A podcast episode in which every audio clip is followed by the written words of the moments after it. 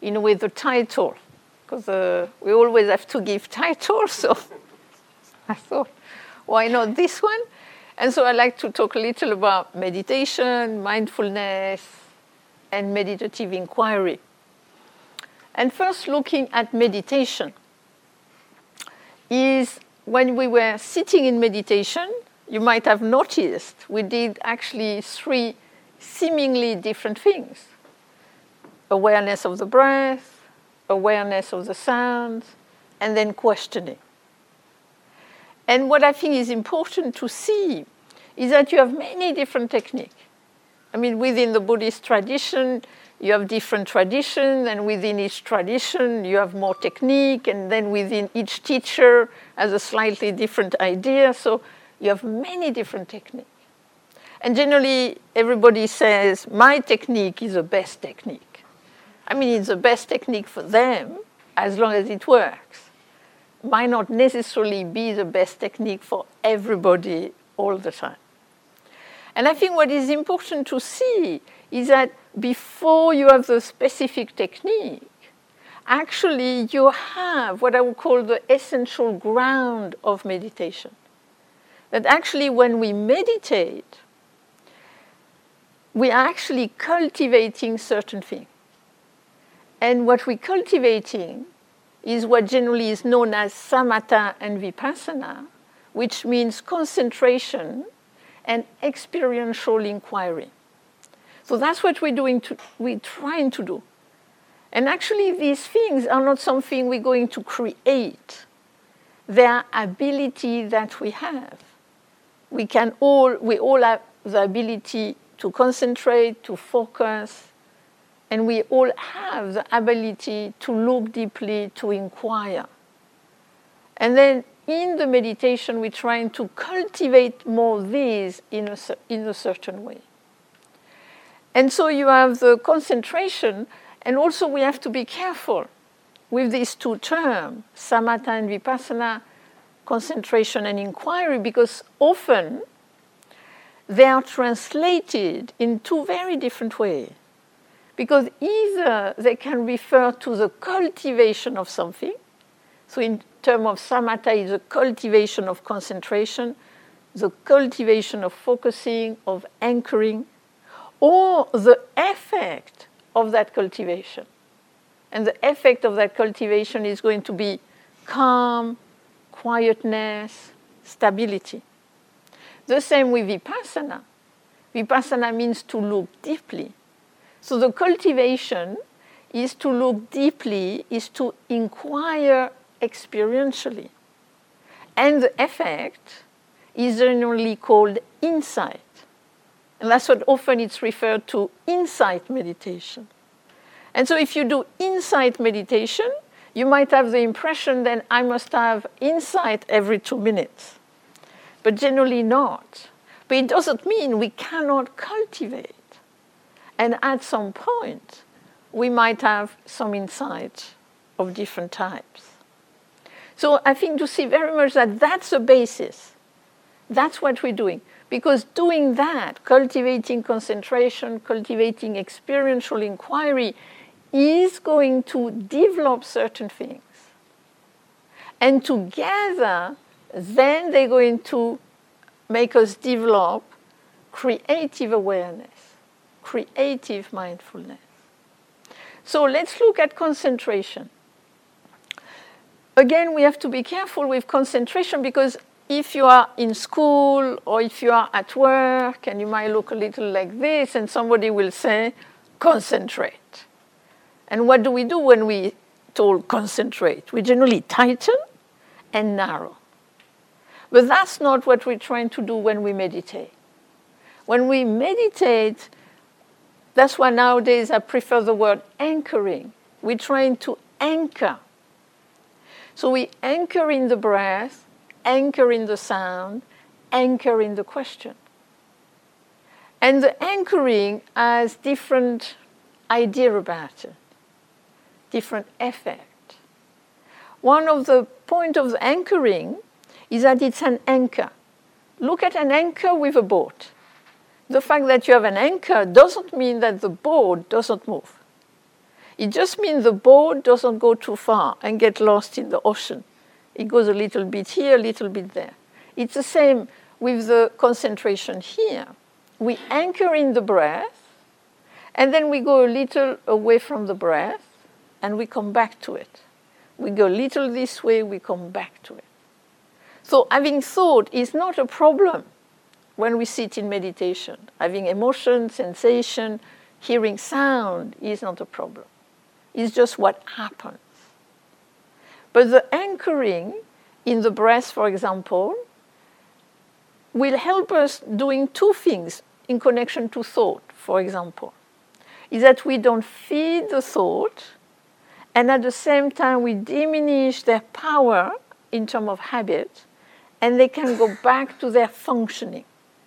So we're not trying to eliminate thought. We're actually trying to bring them back to their creative function. The other thing that happens with the anchoring is notice.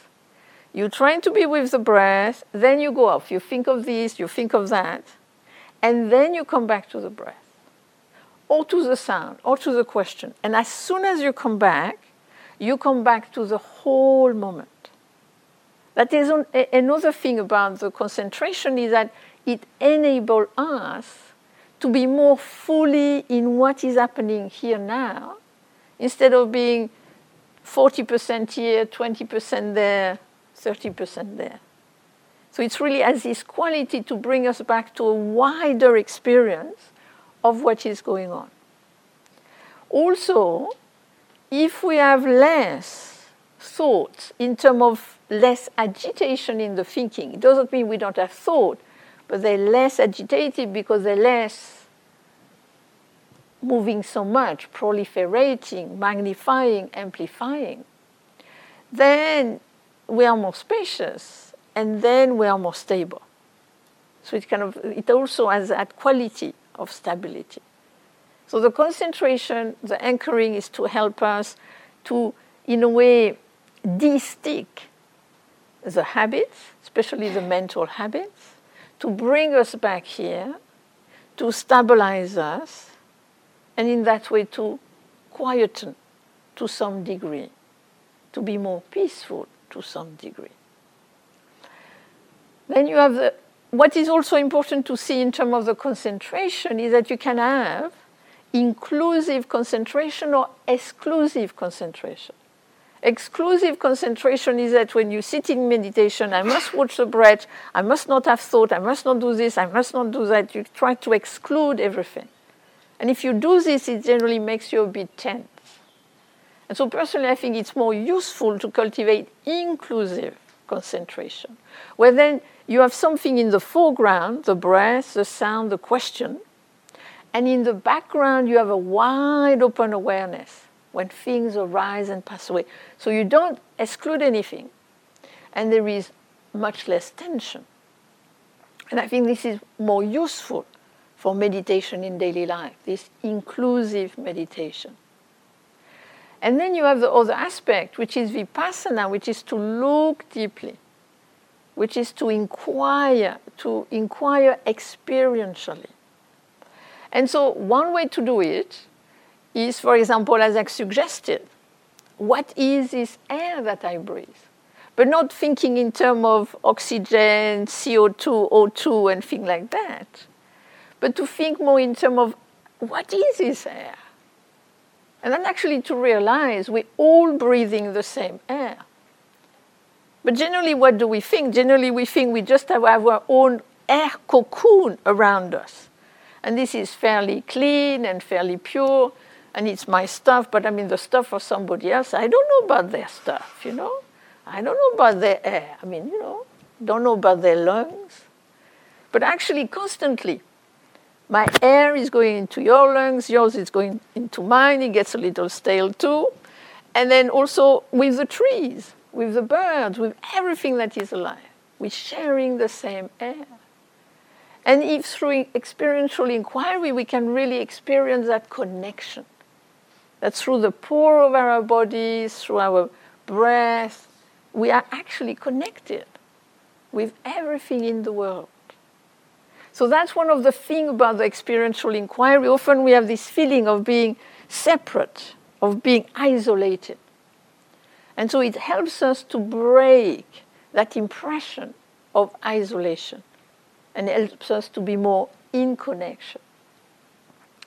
Another thing with the experiential inquiry, like with the sounds to, or the sensation, is to notice how they arise and they pass away. And so, in a way, one of the key, I would say, to experiential inquiry in daily life is that if whatever happens, happen, you ask, how long is this going to last? Instead of thinking this is terrible, this is going to happen all the time, forever, it's always been like this, it will always be like that. A few days ago, I cut my finger badly. And on the moment, it was fairly painful. And at the same time, the pain stopped fairly quickly. I mean, it was kind of quite a, a gash.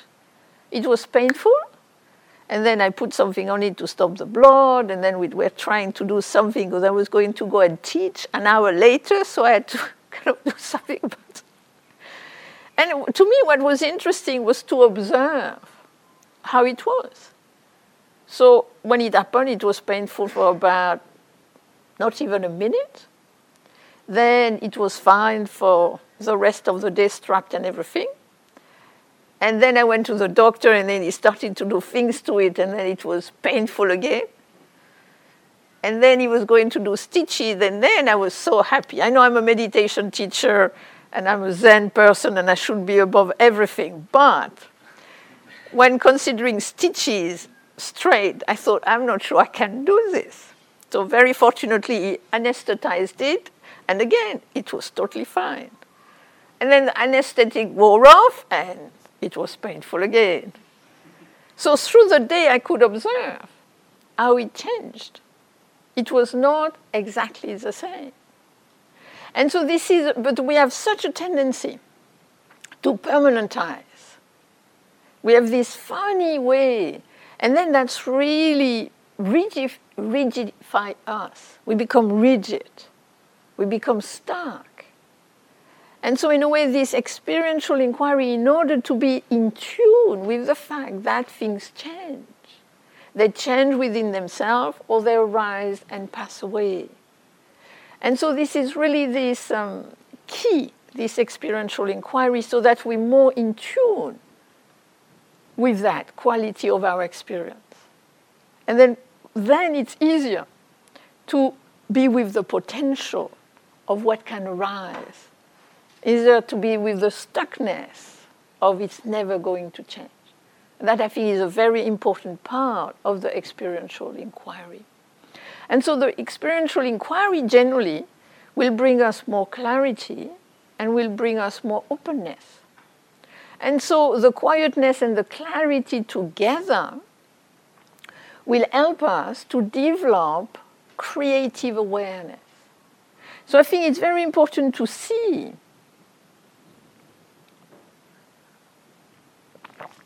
that the mindfulness we are trying to cultivate and to develop is not staring at reality. It's not like we become this camera and we register everything. And if we cultivate mindfulness, that's what we have to do.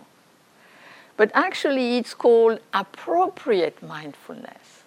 It's one of the Eightfold Paths. And so it's a certain type of mindfulness that we're developing. One of the first things about mindfulness, sati, S-A-T-I in the old language, is that it's remembrance. It's about memory. It's about actually remembering to do something. In meditation, remembering to go back to the anchor. In daily life, remembering our intention, remembering our value of wisdom, of compassion. Another aspect of mindfulness is ethical discernment. That's very important to see that Buddhist mindfulness has an ethical aspect. I remember when I was uh, young, before I uh, got into meditation, but I was kind of interested in spiritual things. So I was 18 years old in the 70s, and I was in London doing temp's job as a French young person. And I really liked spiritual books. But I had very little money. And so I used to steal spiritual books. so there was this bookshop called Watkins. And I used to go there. And because they were so spiritual, it was very easy to steal their spiritual books. and then I would take them and I would read them. And then one day I thought, wait a minute. And I think I became finally mindful. I thought, this is not on. It's not on to steal these books. It's kind of like, you know, the message is mismatched. It doesn't fit. So I decided from now on, I'm not going to steal books. And then my solution at the time was actually to not go to the bookshop. Because I thought if I go to the bookshop, I won't be able to help myself. And then I worked on myself, and then I was able to go to the bookshop and buy the books instead of taking them. But to me, this was in a way like f- the beginning of my path, of my meditative path, to have that creative, ethical mindfulness to realize hey, you are doing this. This is not on. This is not appropriate. This is not fitting to your intention. And so, this ethical discernment. Also, the mindfulness, it's interesting, it has this kind of grounding quality. It's really kind of trying to root us in what is going on and not kind of getting lost in lots of froth, in abstraction. We're often lost in stories and abstraction. And in a way, the mindfulness is grounding on is what is really going on here? What are the conditions? What are the contributing factors? What is happening? So, in a way, the mindfulness helping us not to be wobbly, but to stabilize. It doesn't mean that we don't move, but it means that we ground it. So, if things happen which are disturbing, then we can go back easily to the baseline. And that's what I found when I cut myself like that. I could see, you know, you can easily go into. And I thought, no, I mean, this happened. Accident in the home. Just come back. And then I just come back to the ground of the mindfulness. What is going on right now? And I come back to stability. And then I can creatively engage with what happens. So the mindfulness also is balanced. I think it's very important that the mindfulness we develop has this balancing quality. It's kind of we go a little here, we go a little there, but we come back in the middle. It has a, a kind of a way to bring us back to balance. And so this is a little what we're trying to cultivate when we cultivate appropriate mindfulness. And then in terms of inquiry, I think also in terms of uh, mindfulness and inquiry, going together to remember that often mindfulness nowadays there is this definition some of you might have heard it. Mindfulness is non-judgmental awareness. And recently i had a friend who had lots of difficulty and was quite ill and i said but you could do this you could do that. I said no no no no no no. I must not do anything. And i said why she said, Because I must be with things as they are. I thought, Oh. But I said, You could do something. No, no, no, no, I must be with things as they are. It's a Buddhist teaching. And I thought, Ah. So I kind of, I thought it was like a New Age thing, you know, this be with things as they are. And then I asked Stephen, who knows more about this thing, he said, No, no, no, no, it's found in the text. And so I found this phrase, Yatha Bhutam Nyana Dassana that's where these be things as they are come from. But actually, it doesn't mean be with things as they are. It actually means see, know, and see things as they come to be. So it's not about non action. It's about not about accepting things no matter what but it's about seeing and knowing things as they come to be. And so I would say con- inquiry is very much about conditions. It's about seeing that when things happen, when we feel a certain way, it's not because it's always like this, but it's because you have a trigger which generally give rise to something. You have conditions which help something happen. And you have what I call contributing factors. And then the mindfulness can help us to see I am not always reacting in this painful way. And so you could be in the same situation and you don't react. And you're really creative with the situation. And then you have the same situation and suddenly you're all over the place with it. And then to look why? Generally because you've not slept well, generally because you've been ill, generally because we've been stressed. I must say, I had a terrible experience in Melbourne airport. and this was last Wednesday. And Stephen said, But what's the matter? I was, I was, you know, we were trying to find the domestic check in of Qantas. And it was like kind of, you know, like being in the jungle. You know, you go here, you go there, you don't, and you know, and we had little time, and I was like, ah. and Stephen was, what's happening to you? And what was happening to me is that I had not slept for seven hours. I was coming from Singapore. I, we had very little time, and we did not know what was going on with this domestic check-in Qantas. And so I was really like kind of breathing funny, talking funny. And it lasted about five minutes until finally we found, you know, the direction, hopefully, and then we found it. And then straight away it went back to the baseline. I mean, I could have continued, but I did not see the point. The solution was there. So this is a thing about mindfulness and inquiry, is to see, I am feeling that way because generally there is this, that, and another. And then the question is how can I creatively engage with the situation? And so this is, in a way, the connection with the three mindfulness, meditation, and inquiry. That the meditation helps us to develop creative awareness, actually using mindfulness. So the mindfulness is agent and the result. That's what is a little strange. And the inquiry helps us to be more creative. This is what I see the inquiry. That's why I think we have to be careful not to associate meditation just with concentration, just with being calm. We also need to cultivate this quality we all have within ourselves to inquire, to use the brightness of our mind. Then, with the brightness of our mind and the mindfulness, we can see, oh, I am feeling this way because this, that, and another. How can I creatively engage with this situation? So that's what I wanted to say.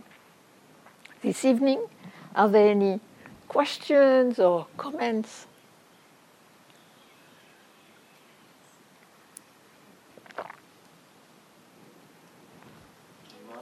Yeah.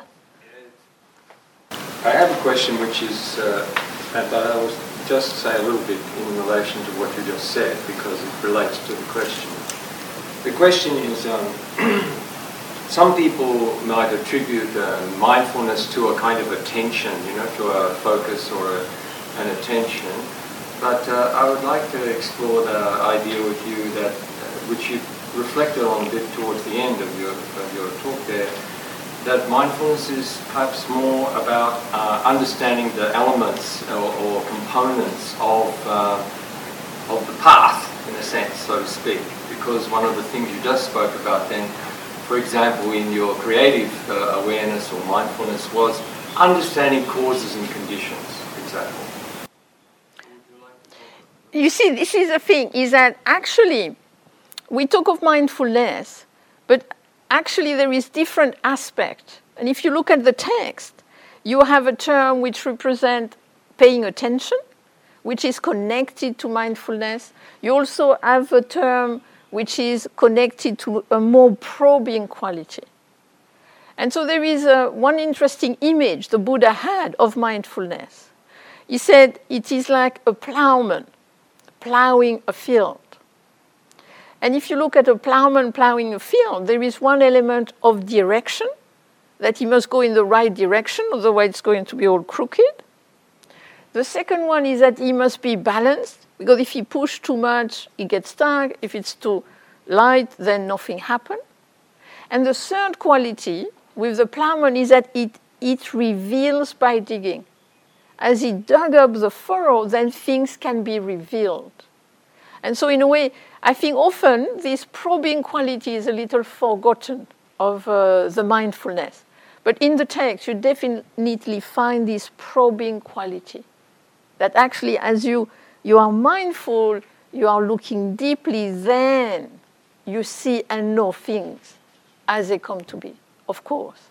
And to me, this is in a way what the path is about, because often we associate meditation with actually being above condition. And often I think people hope that one day they'll be so equanimous that actually nothing will matter. It's like we are in a little cloud, you know, and oh, you have trouble there. Never mind, you know, one day you might come like me, you know, my little cloud, I'm okay here. But I think it's not that. Actually, the Buddha again and again talked about conditions and how we are influenced by conditions. And so I would say the process of meditation, of mindfulness, of inquiry is an exploration of the condition that forms us. And of course, within that, the cause and effect. What condition give rise to what? What is the effect of that, of course. And then it's kind of like a, a lifelong exploration of the inner condition meeting the outer condition.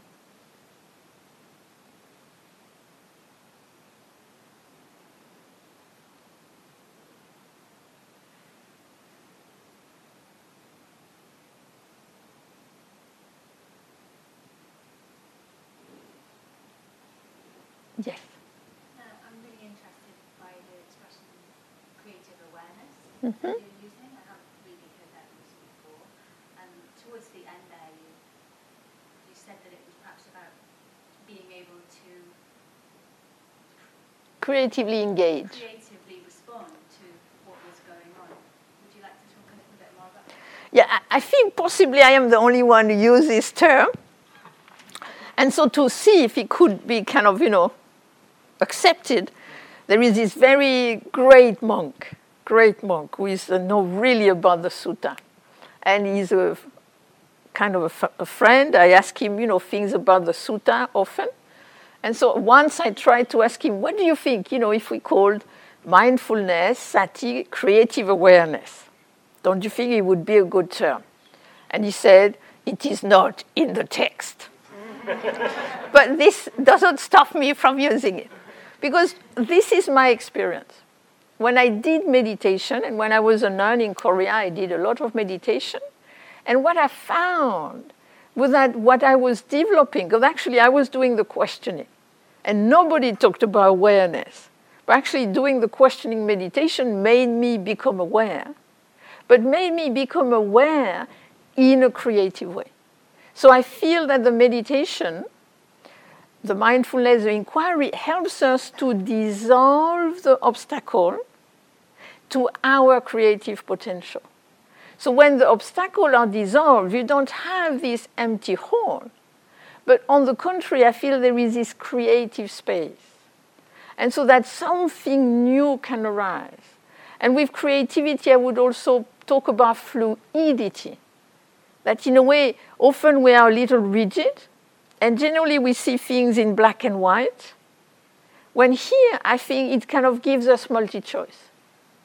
We have a much wider arena. We are not stuck being this or that, or it's always like this, like that. And so you have this space, and then creativity can come in. And so, personally, I really deeply feel that what we develop is a creative awareness. an awareness which gives us more choices and actually is creative. You suddenly, often you surprise yourself. Often I surprise myself. Oh, but the creative awareness happens in this moment. The creative potential is in this experience. Because if we go in abstraction, in thought, then you reduce the scope to just a thought, or just a feeling, or just a sensation, or just a situation. But with this creative awareness, you are in this whole experience. And so you have different bits in it. It's multi perspectival. And then you can see which bit is going to help you, which bit is stuck. And then there can be what I call this creative engagement, this creative response to this situation now. Instead of a situation in the past or the situation way in the future, which I don't know what happened. But right now, what is going on? How can I be with this situation now?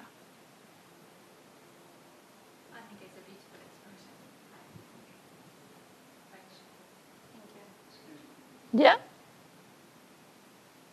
I think I agree with your friend who said, well, I don't agree, I, I accept what he said, that um, it may not be in the scriptures that there's creative awareness, but awareness is required before creativity. Creativity being the next, hopefully, logical step. Of course, of course. It can happen in a chemistry lab. People can look at the same things every day for decades and not see a link that they should have for years. But the awareness comes, the creativity of association, putting things together, another step.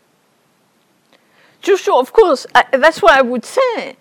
In a way, personally, I would say the, the meditation, the quietness and the clarity, the concentration and inquiry are what develop creative awareness. And at the same time, you need to be mindful in order to become creative. But what was interesting in my experience is that I did not do mindfulness practice, and I still developed awareness, which became creative. So I would totally agree. The awareness is vital, and at the same time, I feel very quickly you get also the creativity within it. If the inquiry is there, if there is just a concentration, I have the feeling there is less creativity. But if you have equally the concentration and the inquiry, then I feel you have that movement of creativity.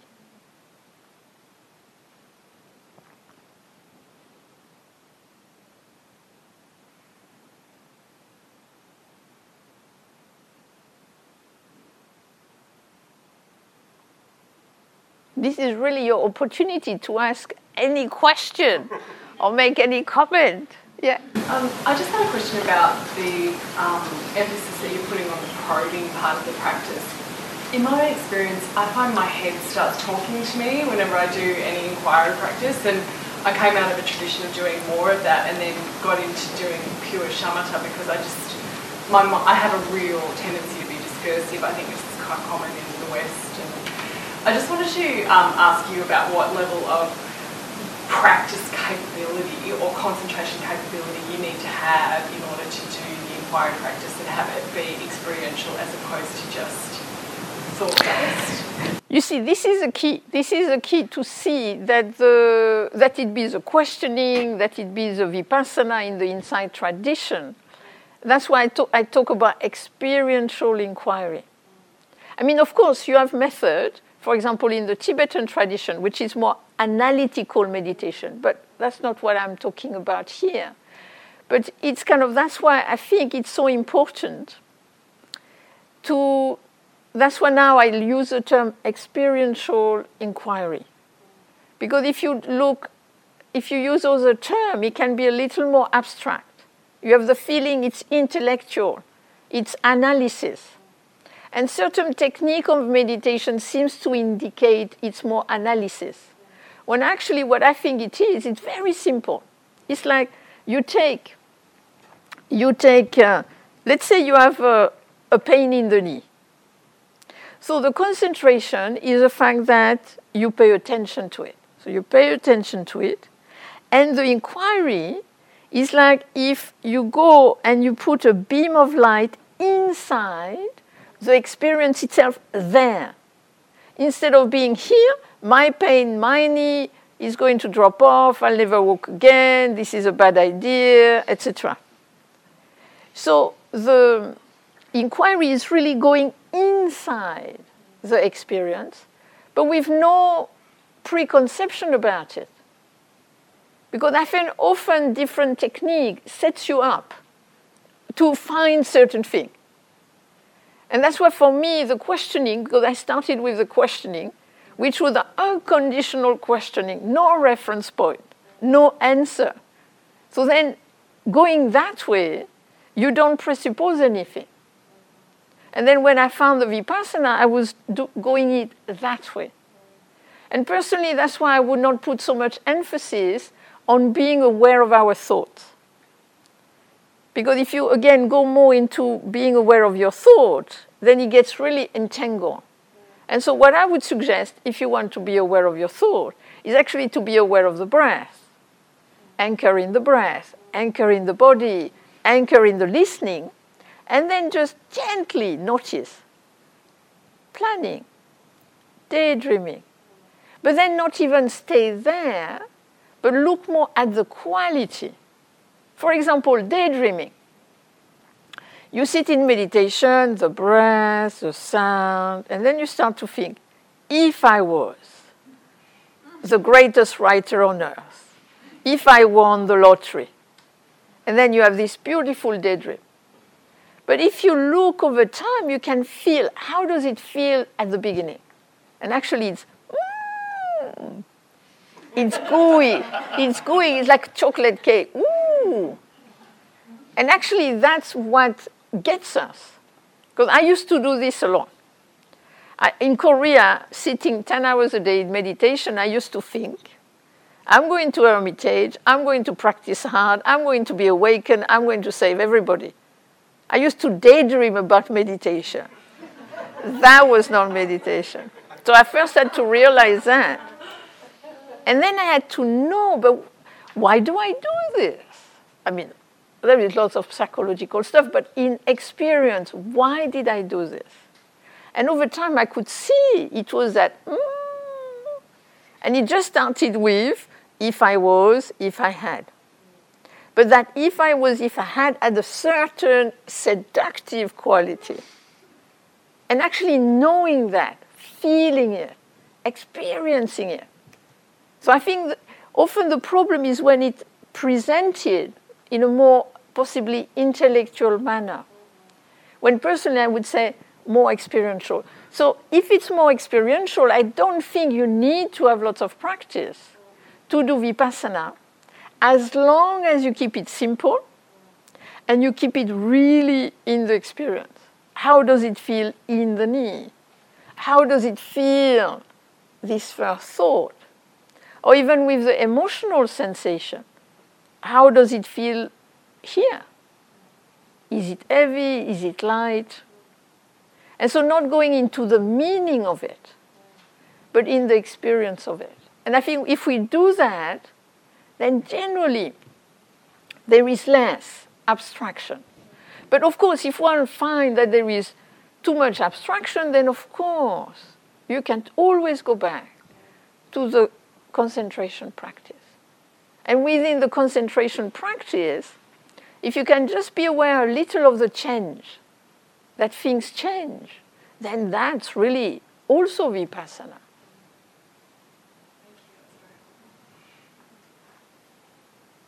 Yeah. You seem to be saying come back to the experience in the body. Yeah, well, because it's not floating there. It's not floating. Your thoughts about the body meditation. Is there more to it, or what you've described is a good? To me, I personally, I feel, I feel the, in a way, we are so used. Sometimes I feel it's like our brain is here, and then the body is dragged behind.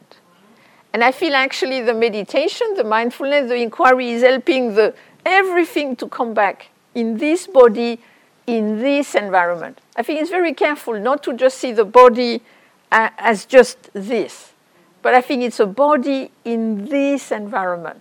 So it's kind of, you could nearly say, a larger body experience because you're not an island, you are within an environment. You breathe, you eat, you hear, etc. But I think, yes, to me, the, the body, uh, the meditation awareness of the body, I think, is essential. And what is interesting in terms of the questioning in Korea is that they tell you to bring the question into the belly. And then again, there is this kind of, then there is like, over time, the development of a physical, nearly sensation of questioning. So I would say, generally, even the thought, personally, I think they have a taste. I think, you know. So it, to me, the uh, same with the emotion. The emotion are not floating here. the emotion you feel somewhere.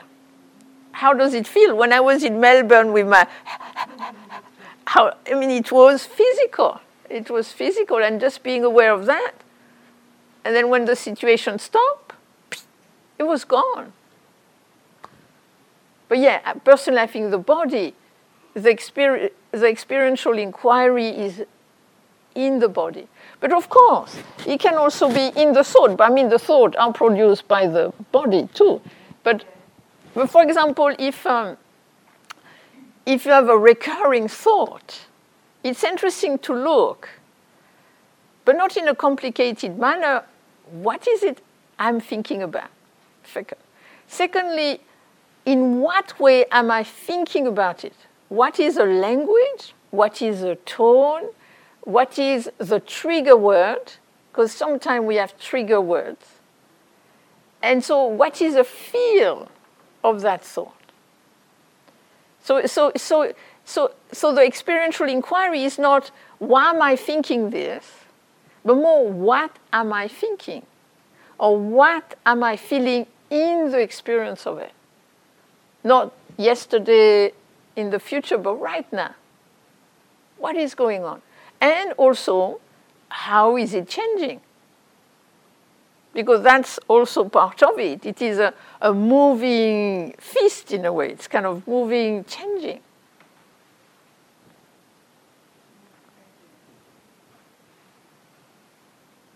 Yeah.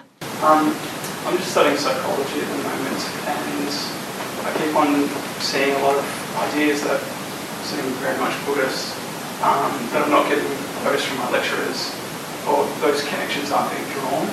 So I'm just wondering why you think there's this divide in, in Western psychology and, and uh, Buddhist traditions, and how how we could sort of break down those barriers.